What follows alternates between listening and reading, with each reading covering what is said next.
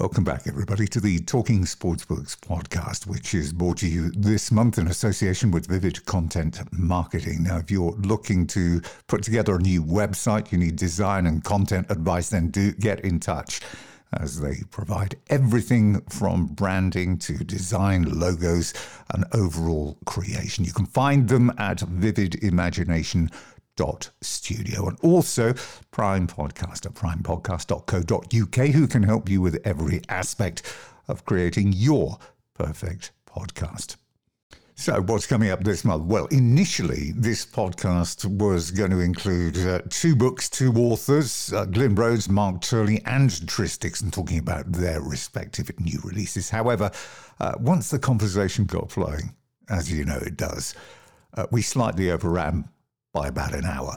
But rather than edit and get rid of the conversation to fit into one podcast, I decided we'd have two, because there were so many great stories in both of these books that it was a shame to get rid of any of them. So I'm not going to.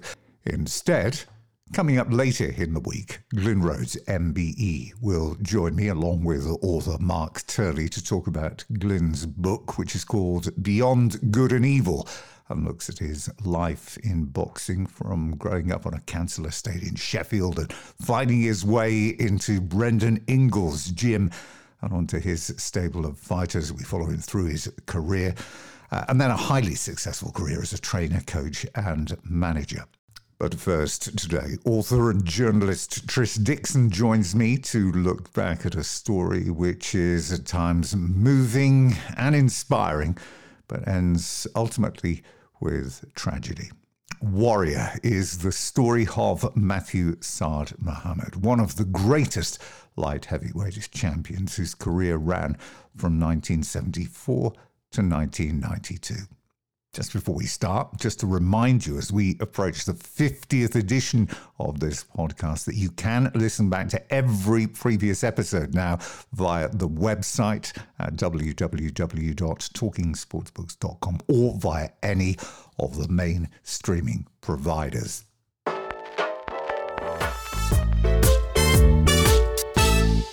This is quite a moving story, and I think made more so by your friendship with, with Matthew, which first appeared in your other uh, very, very good book called Road to Nowhere.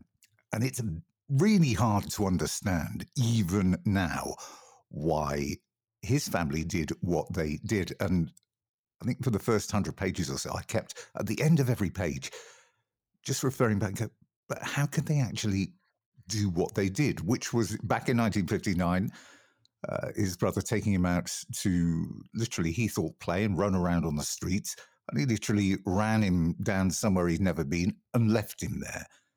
And even today, accepting the fact that this is fifty, sixty years ago, it still seems a remarkably callous thing for any family to do, to literally a baby. Yeah, and Matthew wasn't an only child. You know, obviously you mentioned the older brother there, so you you know, why him and why nobody else? And did the other did the older brother then think, well, if I don't do it, maybe it's going to happen to me? That's what we're led to believe. Um, and yeah, I mean, it's a shocking thing, and I, I, it makes you wonder. You know, Matthew was only four or five at the time, but it makes you wonder if he ever really recovered from from what happened to him. Uh, obviously, his path was incredibly difficult thereafter, uh, but then it smoothed out for a while before things came apart again, as invariably they do in boxing. But I spoke to Matthew's ex-wife for the book, uh, Michelle, and um, she was with Matthew at the height of his fame. And it was funny, one of the lines I should have used in the book but never did was, Matthew wasn't built, born with a silver spoon in his mouth. He was a born with a, he was born with a foot up his butt, which I think is fair. You know, he, he he had such a disastrous start, such a horrific start, you know, something that could easily start a, a Dickensian novel, you know. It was it was horrific. Mm. He was taken in, wasn't he, by a, a Portuguese family after the, the period with the orphanage. But then you look at things, he had a speech impediment, he got bullied a lot, he was beaten up a lot, and he had to toughen up. Yes, I mean, he was a product of that environment, and it was, you know, um, it was a matter of he tried flight and flight didn't work, so he had to start to fight. And it was the only real option he had in Philadelphia at the time. And I think, you know, I, I've done a bit of research on Philadelphia gang life in the seventies. Some of it made the book, some of it didn't. And it was a, I mean, during the sixties and seventies, and it was a horrendous landscape there. You know, really, um, in, in terms of the nitty gritty, there was um, the Italian mafia was starting to move in a little bit. The the the black mafia was a real force at the time. There was, um, it was the, the emergence of cocaine, and hard drugs were starting to be pushed by the mafia in different avenues. And so there were different gangs all the way up and down, uh, all the different avenues in in South Philadelphia in particular. It was an extremely rough place. And, you know, if you weren't in a gang, then chances are that a gang would find you and and make you pay for not being part of the gang. And that was often the case for Matthew. He got caught in a gang, didn't he? I mean, he ended up turning the tables and literally beating up all and sundry, joined a gang, then gets caught, then ends up in a juvenile detention centre, causes riots all over the place. And... And that's where you, you started to see coming out of there this um, ability and more of an interest in boxing. I mean, you talk about him with his uh, hands wrapped in, or fists wrapped in bed sheets, punching mattresses and walls. Yes, I mean, hey, I mean, great. That's great imagery. And that's not only something that Matthew would tell me about back in the day. I had that um, verified by a friend of his who was actually in one of the correctional facilities with him. They said they could hear Matthew sort of heavy breathing and shadow boxing through the night, and they could hear him, um, as you say, sort of wrapping his hands in bed sheets so that he could punch the walls or or punch the mattress, whatever he chose to do, um, as he tried to basically learn to fight so that he knew he would have a trade to go to when when he came out of prison. I think obviously we're looking at very gritty stuff here, which is obviously important, but also there was this, there was a very positive experience where he started to look up to Muhammad Ali and what Muhammad mm. Ali was doing. And I think so obviously, you know, yes, he was that guy trying to fight his way out, but he also had this bright light and shining example in Muhammad Ali. And he, he was desperate to be like Ali and to, you know, to, you mentioned the, the speech impediment. And even though Matthew had that speech impediment, he was always trying to be a bit like an Ali in the way that he spoke, and he had rhymes and poems later on in life and different things. So I think, yes, he was in a dark place, but he was following the light, and the light was Ali in boxing. Yeah, and his his amateur career was quite short, wasn't it? Just thirty-odd fights. But if he needed to to draw any inspiration from around him, apart from Ali, I mean, Philadelphia, as you know, is is a huge fight town. Smoking Joe, Joe Frazier, Bobby, Boogaloo Watts, Willie Monroe, all of these big names at the time. He didn't wait long, did he, for his pro debut? I mean, funny enough, actually, it will be fifty years this January coming up that he made his pro debut. Wow. Yes. And I mean, you mentioned those guys. I mean, he was in the gym with them. He was sharing rounds with the likes of Benny Briscoe, uh, and his education continued quickly. And like you said, Philadelphia was a fight hub. There were cards on most weeks.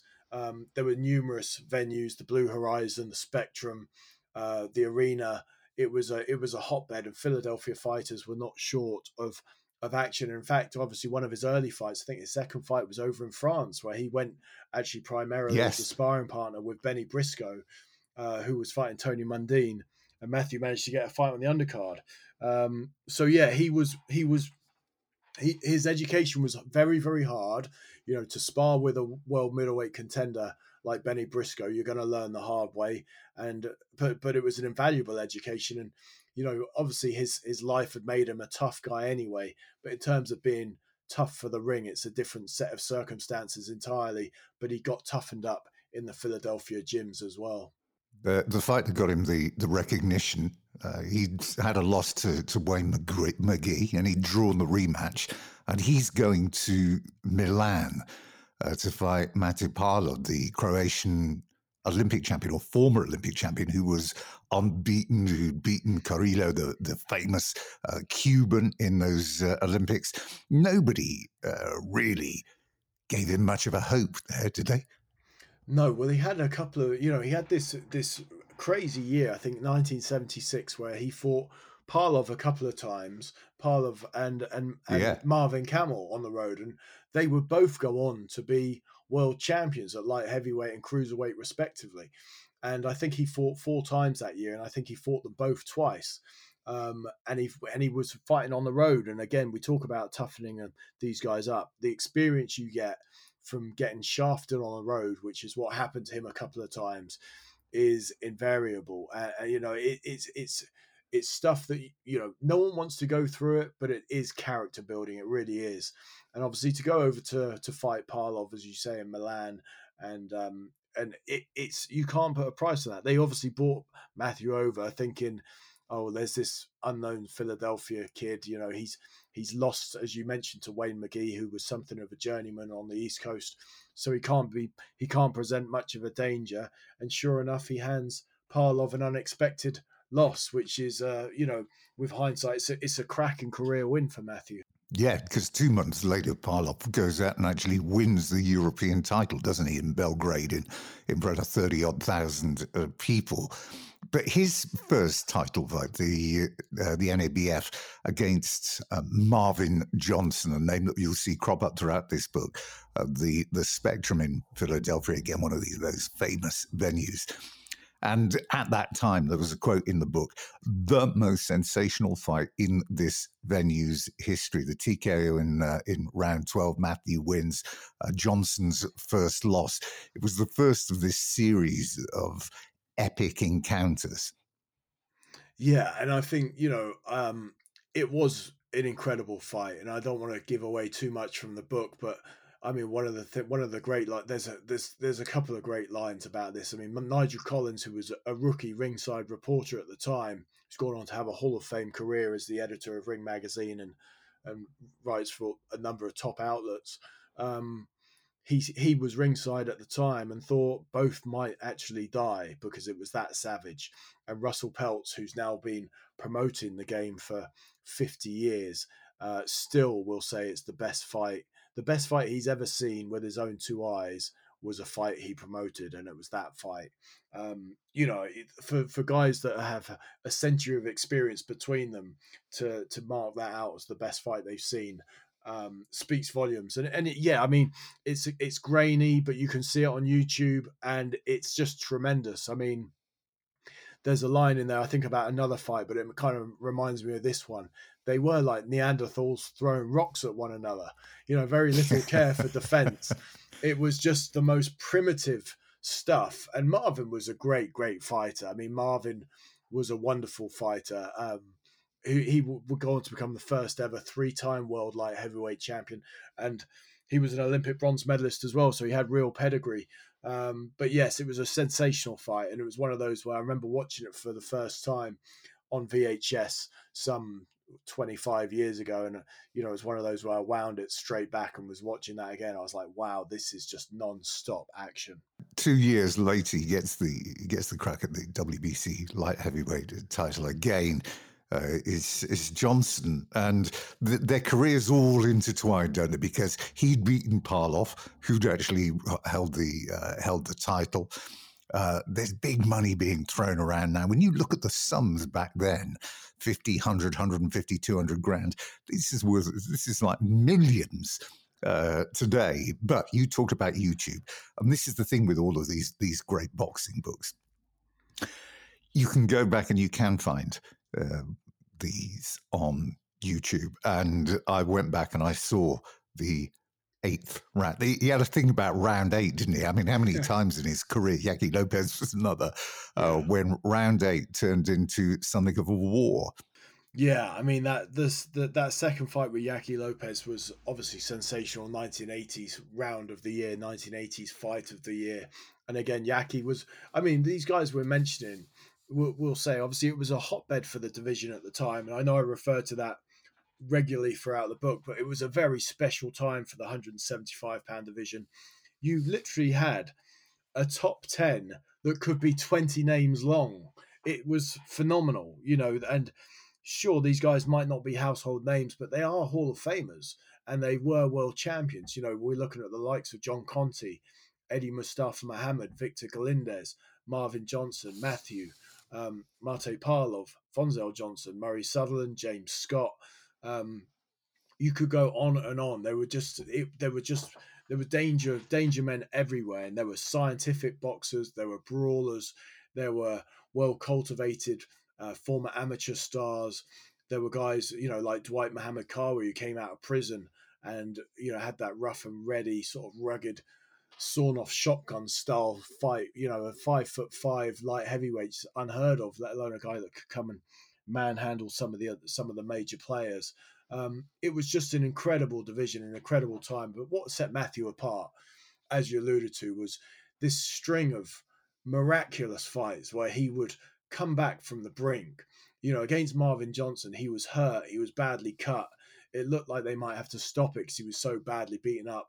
And then he stopped Marvin. It was basically that story on loop against Yaqui Lopez and against Richie Kates. I mean, the Richie Kates fight is probably my go-to for the most dramatic fight of all time. And that was where he was the N A B F champion. And I think at the end of round four, Matthew was put face down and out, and he's basically brought back to his corner. So they they pick he pitches face first, and it looks for all intents and purposes that he's out cold. The bell sounds. His corner somehow collect him off the canvas, take him back to the corner, somehow revive him. And at the end of the fifth round, the same thing happens to Richie Kates. Matthew plants Richie Kates, who's down and out, taken to his corner, revived, and he comes out for the sixth round and Matthew puts them away. I mean, this stuff, it's it's crazy. You might have pros who have one fight like that in this day and age, or two fights, or maybe three, but Matthew was nearly at double digits for this. It was incredible. Kate, Kate certainly thought he'd won. He was he was celebrating, jumping up and down in his corner. That was at the end of that fourth round. Yeah, I mean, who didn't? I mean, even Matthew thought at the time, you know, you know, from when he, well, he didn't realise that he'd even been down. But in, with hindsight, I remember speaking to him about this fight. He's like, yeah, it looked like I was a goner. And it really did. Like he, he, it's never a good sign when a fighter falls face first anyway. But he literally fell like a statue, toppling face first with his hands out in front of him. And, and it looked like it was all over. And sure enough, really, that's when Matthew starts going to work. The the press were all leaping on to the life story around that time. And uh, John Conteh was was up next in a fight that was originally Monte Carlo, moved to Atlantic City. And this is where you, you, you see he's training at Deer Lake with uh, Muhammad Ali, who was still, of course, on the scene at that time. He changed his name as well. He was, because right from the start of the book, He, he didn't actually know what his name was. So it was after the fight against Johnson that he changed his name to Matthew uh, Saad Muhammad. Yes, I think, you know, I think, uh, you know, I, I remember mentioning this to Matthew before I'd ever read it anywhere. I remember we, we talked about this because obviously he he was named Matthew Franklin he, by the by the nuns in the orphanage. They the, the legend is they named him Matthew after one of the saints, and Franklin because he was actually eventually found wandering on the Benjamin Franklin Parkway in Philadelphia um, when he was originally taken in. And I said to Matthew, do you think they called you Matthew because that's what you were trying to say through the speech impediment? Because we would later years find out, years later find out that his first name was Maxwell. And he did think that he was trying to say Maxwell, but he couldn't say it because of the imp- impediment, because he was so terrified of everything that had happened and was happening around him.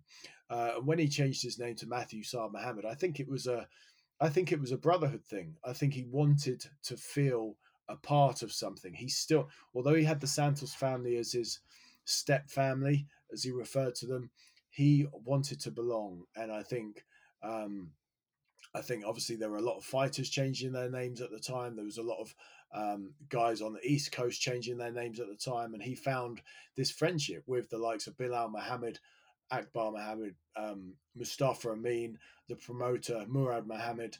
Uh, he was obviously friends with the fighter Eddie Gregory, who he'd fought on the way up, who changed his name to Eddie Mustafa Muhammad. And I think Matthew wanted to be part of something and feel like he belonged and feel like he was part of something. And and I think as much as anything else, uh, religion included, it was the fact that Matthew wanted to belong because he never felt he had, because he'd been abandoned as a kid. Uh, t- two great occasions with John Conteh. I mean, everybody was saying at the time uh, that John Conteh was was finished, which seemed a bit bizarre considering he was only twenty-eight years of age. Did uh, Matthew look at this as uh, just a bit routine, and was he surprised by the quality of the op- opposition that he found in Conteh, certainly in the first fight? I think he probably was uh, in that first fight. And uh, although I think he, I think the thing with John is, yes, he was only twenty-eight, but he was a, he, what kind of a twenty-eight was he? Because we knew he, he loved a party. We, you know, he had this playboy reputation, and yeah. obviously that doesn't, that doesn't count for longevity in boxing. Um, so, I mean, it turned out that first fight really was his last hurrah, and it went to fifteen rounds, and, And it was another, it was a Matthew epic where Matthew fell behind massively on points, was badly cut, controversially got the cut stitched up, which which ended up in his cut man taking a, a suspension uh, to stop the blood from flowing as much. And and then Matthew did what Matthew did and and clawed, started to claw the rounds back and managed to finish just ahead at the end of the fight. And um, it was very, very close in terms of, I don't know if Matthew took John lightly or not. Um, I mean, one thing you can say is he didn't take him lightly in the rematch uh, because it was a far more, it was a far shorter and far more one-sided affair, and he, he basically bombed John out in the rematch. That was the first stoppage for Conteh, wasn't it? In thirty-eight previous fights, and he. Yeah. You describe how he reacted afterwards. He went a bit wild in the. in the hotel. Yeah, I mean, John John addressed this in his own uh, autobiography, I, Conteh, which came out decades ago now, but um, there's also a lot of... Uh, the American press took great delight in in trying to shame John, when really he, he'd unfortunately shamed himself with his antics in the hotel. But hey, it was a very humbling thing for John. I remember doing the research. Um, after the, after he was the gallant loser in the first fight, I think Diana Ross wanted to sit with John and console him and and spend some time with him and say, you know, you've done a good job and all the rest of it. And I think after Matthew firebombed him in the rematch, John saw Frank Sinatra, who'd been performing in Atlantic City, across across from him in the bar. And and Sinatra was a great fight man, right? He, he'd been a promoter. Yes, manager, yes, he was. And, and he'd been to numerous fights and would always be ringside until his dying day. Uh, and his dad was a professional fighter as well. And John said, in a bit, a bit wearily, can can someone just go and get me to meet Sinatra? And Sinatra wouldn't entertain him. So it was a bit of a fall from grace and very sad for John. Um, and I think obviously people at the, in, at the time, the Americans made light of um, John doing himself no favors. But obviously, sadly, we would later learn that John had a very, very serious battle with alcoholism, which fortunately mm. he's been able to be on top of for, for more than three decades since, and he's become a fantastic after dinner speaker, doesn't take himself too seriously, um and uh he's a very and, funny yeah. guy, actually. He tells great stories, yeah and hugely uh, dry as well. You know, it's all, he's so dry it's almost like there's a time delay, but he's he's fantastic. This is the era, isn't it, coming into the nineteen eighties of uh, super fights. And you got Eddie Mustafa Muhammad, you got uh, Michael Spinks, and there's constant talk about unifications and super fights worth hundreds and hundreds of, of thousands of pounds. And there was no let up as he went on the search of that. And as we said, we, he had that incredible uh, fight against uh, Yaqui Lopez. There was a quote from Mike Katz I loved about that. He said, it made Duran Leonard look like a game of, of marbles. It was almost like it was that fight in particular. That was Hagler Hearns before Hagler Hearns. Yeah, and I mean, when you you know people, you can just isolate that round eight on YouTube. It, it's out there for public consumption, and you know the, the the astonishing thing is, and we'll say this, you know, I'm sure people, you know, and I think there's a couple of lines about this in the book. You know, Matthew Saad Muhammad wouldn't happen today because half of his famous wins would have been stopped before the final bell, where he's able to come back, and this is one of those fights where he's trapped on the ropes by Yaqui Lopez, who, with very little exaggeration, lets go about forty shots to Matthew's head and body, and he traps him on the rope. And any referee could have made a case for stopping it there and then. And Matthew knows he's getting hit to the extent where he can do nothing but laugh. And you see the white of his mouthpiece being shown because he's thinking, I can't get out of the way of this. I can't do anything. And then Lopez almost punches himself out. He momentarily lock drops his left hand through fatigue. Matthew, in a split second, loops over this right hand, catches Lopez, turns the tides, then starts to pour the pressure on Lopez for the remainder of the round. I mean, it's just, it's, it's, you know, there, there was always this talk, and I never got this, um, I never got this. I don't think it was actually ever the case, but I remember reading years ago that, you know, they, they, they, uh, they, they did some of the Rocky fight scenes based on Matthew's fights. I actually think that was a lie, but you could actually make the case for them seeing this stuff and putting it on the Hollywood screen, because every fight was a sensation. He actually auditioned, didn't he, for Rocky? I mean, you've got Frank Stallone putting it forward at the beginning of this book, but he, he went for the part of Clubber Lang, for those of you that remember Rocky three, which, yeah. which went in the end to Mister T.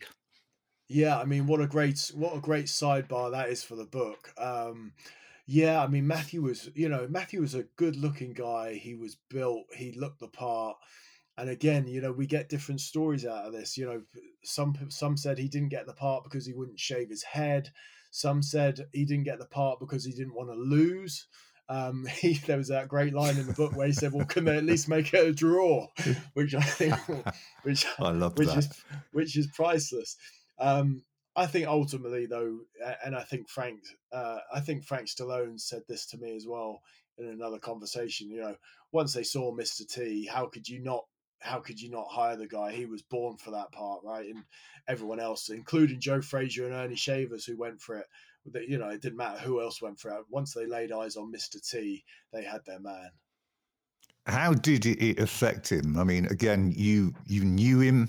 Uh, you, you've spoken with him, you spent time with him. How did it affect him when eventually they did find his family, when he got that call from the lawyer? He was after the answers. He got the answers. I don't think he was ever satisfied with them. Um, and it didn't change his life. Because he still never got to meet his mother, did he? Because she died in... Yeah. nineteen sixty-six. Yeah, and he didn't know his dad either. And I think he was... Um, he'd skipped town, it's fair to say. Um, so yeah, he got the answers, but he didn't. It didn't give him. It didn't give him the closure that he wanted. Um, and it so it was. It was a strange and sad thing, because obviously when he became famous, the whole thing became about his search for his identity. The press were writing about it. He offered a reward, ten thousand dollars, to anyone who could help help him find his family. Um, and I think in part, partly because of that reward, he then kind of never thought that anyone was going to be genuine that came forward, if they just came forward because they wanted the money on on offer. So I think he was he was always a little bit suspicious about people coming forward only if there was a reward on offer anyway. Um, but yeah, I would say that's, in terms of me writing the book, that's probably the saddest stuff, is speaking to Michelle about that, and how how it really, you know, he'd looked so hard and, and hoped so long that he was going to have this big family reunion and, you know, sit round the table at Thanksgiving and everything was going to be sunny and, you know, flowers and roses and all the rest of it. And it just wasn't that at all. He was told, wasn't he, that they'd reached a point, this is one of his sisters, where they couldn't care for everybody. And his brother was told, take him out and lose him, or it's, or it's you. And as much as an effect that that obviously had on Matthew, can you imagine his brother as well growing up with that on his mind, or in the back of his mind? Yeah, I mean, that's something I've tried to think about uh, as I wrote the book. I was trying to think of it from Rodney's perspective a few times. Um, yes, very, very difficult, very hard. Um, you know, how do you cope with that? How do you deal with that? Do you actually have to block it out? And then obviously when they're reunited, how does that make him feel, you know, to carry that guilt around with him? It's not a good situation for either sibling, really, is it? Boxers seeing the end coming, very few ever do, do they? And the, the moment where it all turned for him, after he signed with Don King, uh, against Dwight Braxton, that fight in December nineteen eighty-one, where he rocks up seven pounds overweight, didn't train, and his diet had been wrong in the days building up to it. And he suffers the stoppage, and that's it, basically. He, he literally never recovered from that.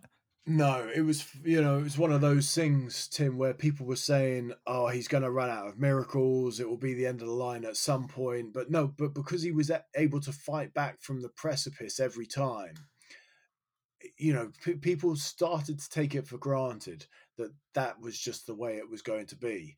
And against Dwight Braxton, as he was at the time, and you know, there was a lot of politics going on. He had wanted to do the deal with Don King. They wanted to leave Murad Muhammad, um and basically I think it was Matthew's future was staked on the outcome of the fight. Basically, he was going to fight for his freedom to go to Don King. If he won, he was going to move to Don King and and and have a huge fight with Michael Spinks for for millions of dollars, even back then for millions of dollars. Um but are you surprised though that Don King, seeing that on the eve of that fight, that he's, he isn't quite right, and then he's insisting, literally on the day of the fight, he's seven pounds overweight, and he's insisting that, you know, they won't change the weight. He, he's going to go out and lose it. I mean, it seems even now the most ridiculous decision to actually let him go out and try and shed the weight. Yeah, I think Matthew was obviously an extremely proud guy. He, he'd come in overweight, never seven pounds, but he'd come in overweight quite often in his career and had to lose two, three, four pounds max maybe. So it wasn't an unusual thing for him. But obviously seven pounds the morning of a fight is a dreadful thing to have to do, particularly with a guy like Dwight Braxton, who's going to make you fight fiercely for every minute of fifteen rounds as it was back then. And also, you know, was Matthew's mind on the job? You know, there's a there's a good bit in there where a couple of the guys in the camp talk about where they're going tra- while they're training down in a training camp in Florida, and Matthew's looking at Rolls Royces and ends up buying a Rolls Royce, and you know that costs, you know, the best part of two hundred thousand dollars, and you know he's he's clearly not mm. thinking as a hungry contender. Or he doesn't have that, you know, it's, it's stereotypical now. He doesn't have that eye of the tiger any longer. He is uh, waking up, as Marvin Hagler would say, in silk pajamas, and he's lost that edge. And the man who has that edge is Dwight Braxton. The, the downward, downward spiral, as we said, never recovered really. He had, incredibly, another nineteen fights right the way up to nineteen ninety-two, and only won seven of them. His reputation was unraveling almost with every... every fight, even if he'd won it. His marriage has failed, he's ended up divorced, and I think the final insult really was when he was made bankrupt and everything had to be sold off. I mean, he couldn't go any lower, it seemed.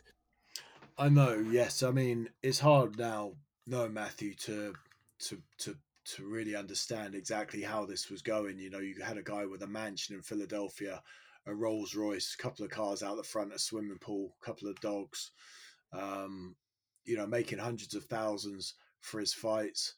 Um, and then he thinks he's been paying his tax for years and he's not making much money anymore. We're, we're talking now to towards the mid eighties, and he gets a tax bill through for, you know, one of his huge championship years, nineteen eighty or eighty-one, for a quarter of a million dollars, which he no longer has. And you can't, he, he, there was no way he was making about thirty grand in fights a year by that point. So how are you going to make quarter of a million dollars? Um, yeah. And like you said, really, the downward spiral is, you know, boxing's known for its stereotypes, right? The guys hit, hit the, hit the lottery and wind up badly, but there aren't many that have as bad a downward spiral as Matthew did. You know, after he lost the title, I mean, it's hard to think that he had a good year left in his life from nineteen eighty-one, eighty-two.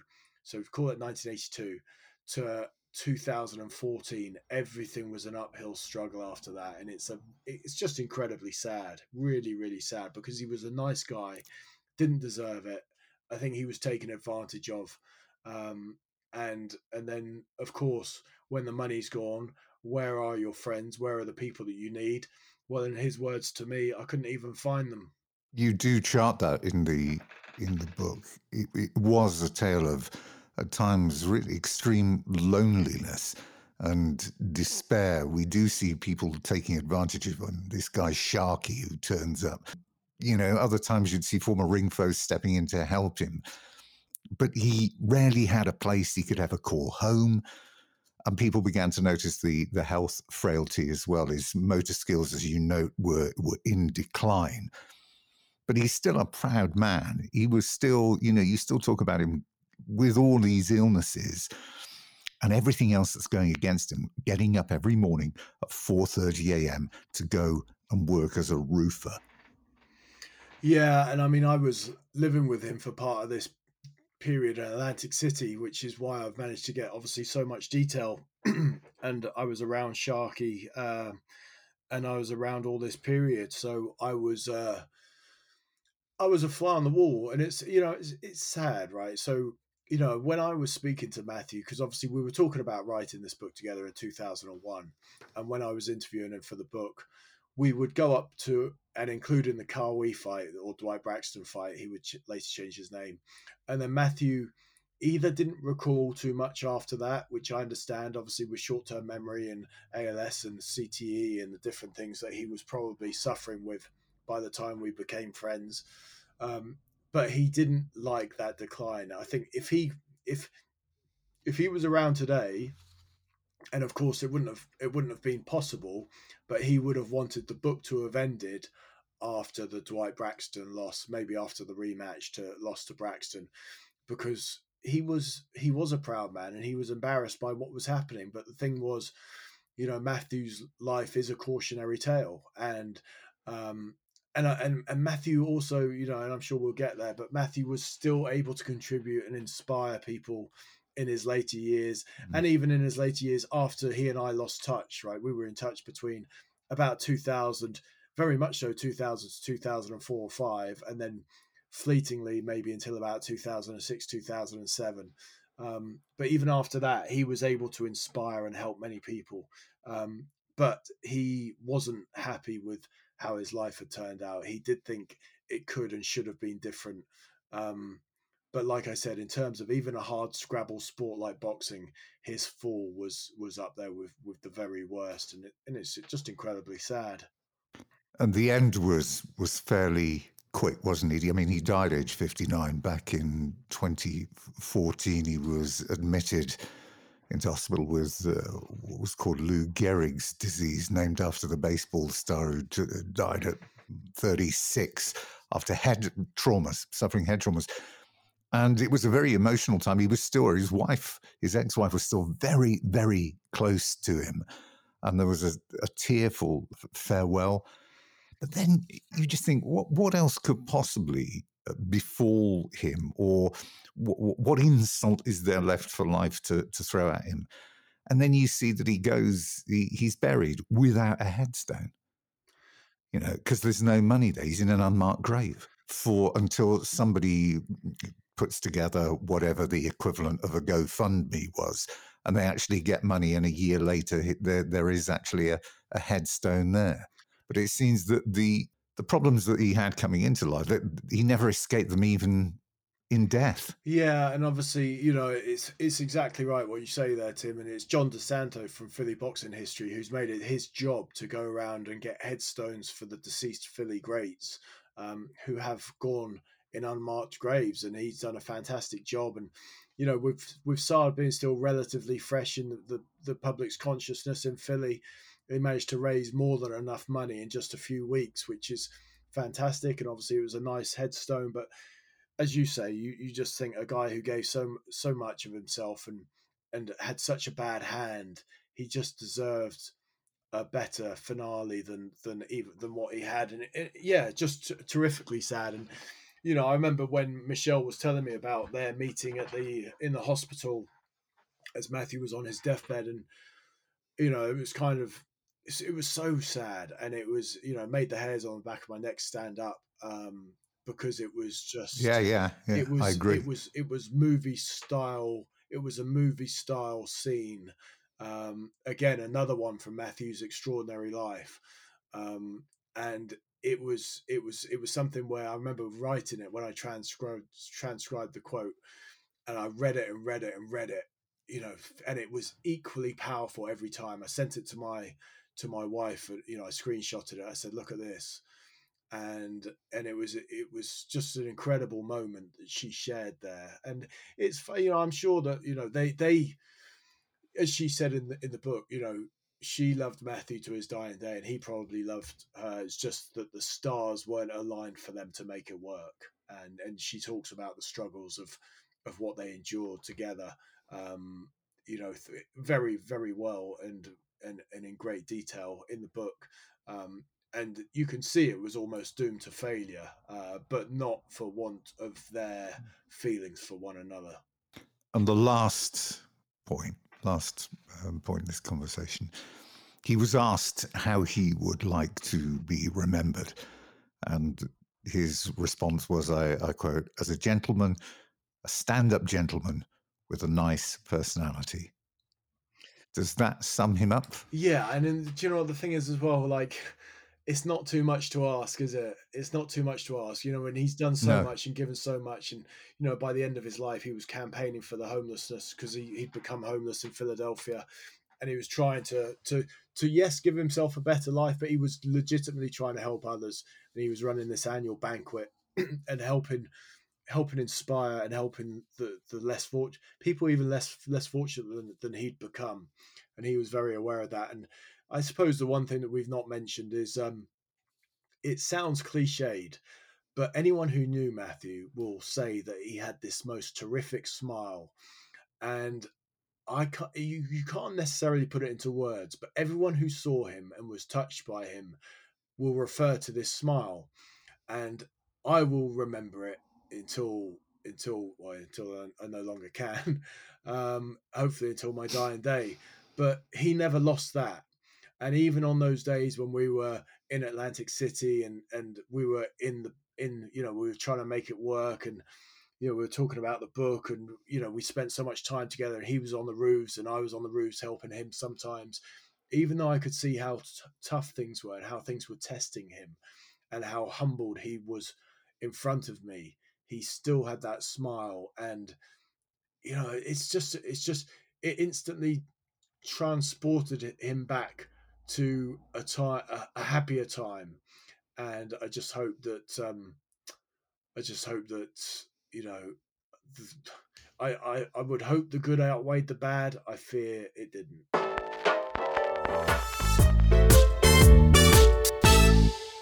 Well, that was Tris Dixon talking about his new book. It's called Warrior, and it is well worth your time, as I said earlier. It's a moving, inspiring, but ultimately tragic tale of a great champion, Matthew Saad Muhammad. And if you missed Tris Dixon on one of the earlier shows, then do go back and listen to Road to Nowhere, which was the title of an earlier book of uh, Tris's, which was his story traversing the U S A, talking to some legendary champions from the forties, fifties, sixties, right the way up to, I think, Buster Douglas makes an appearance in there as well.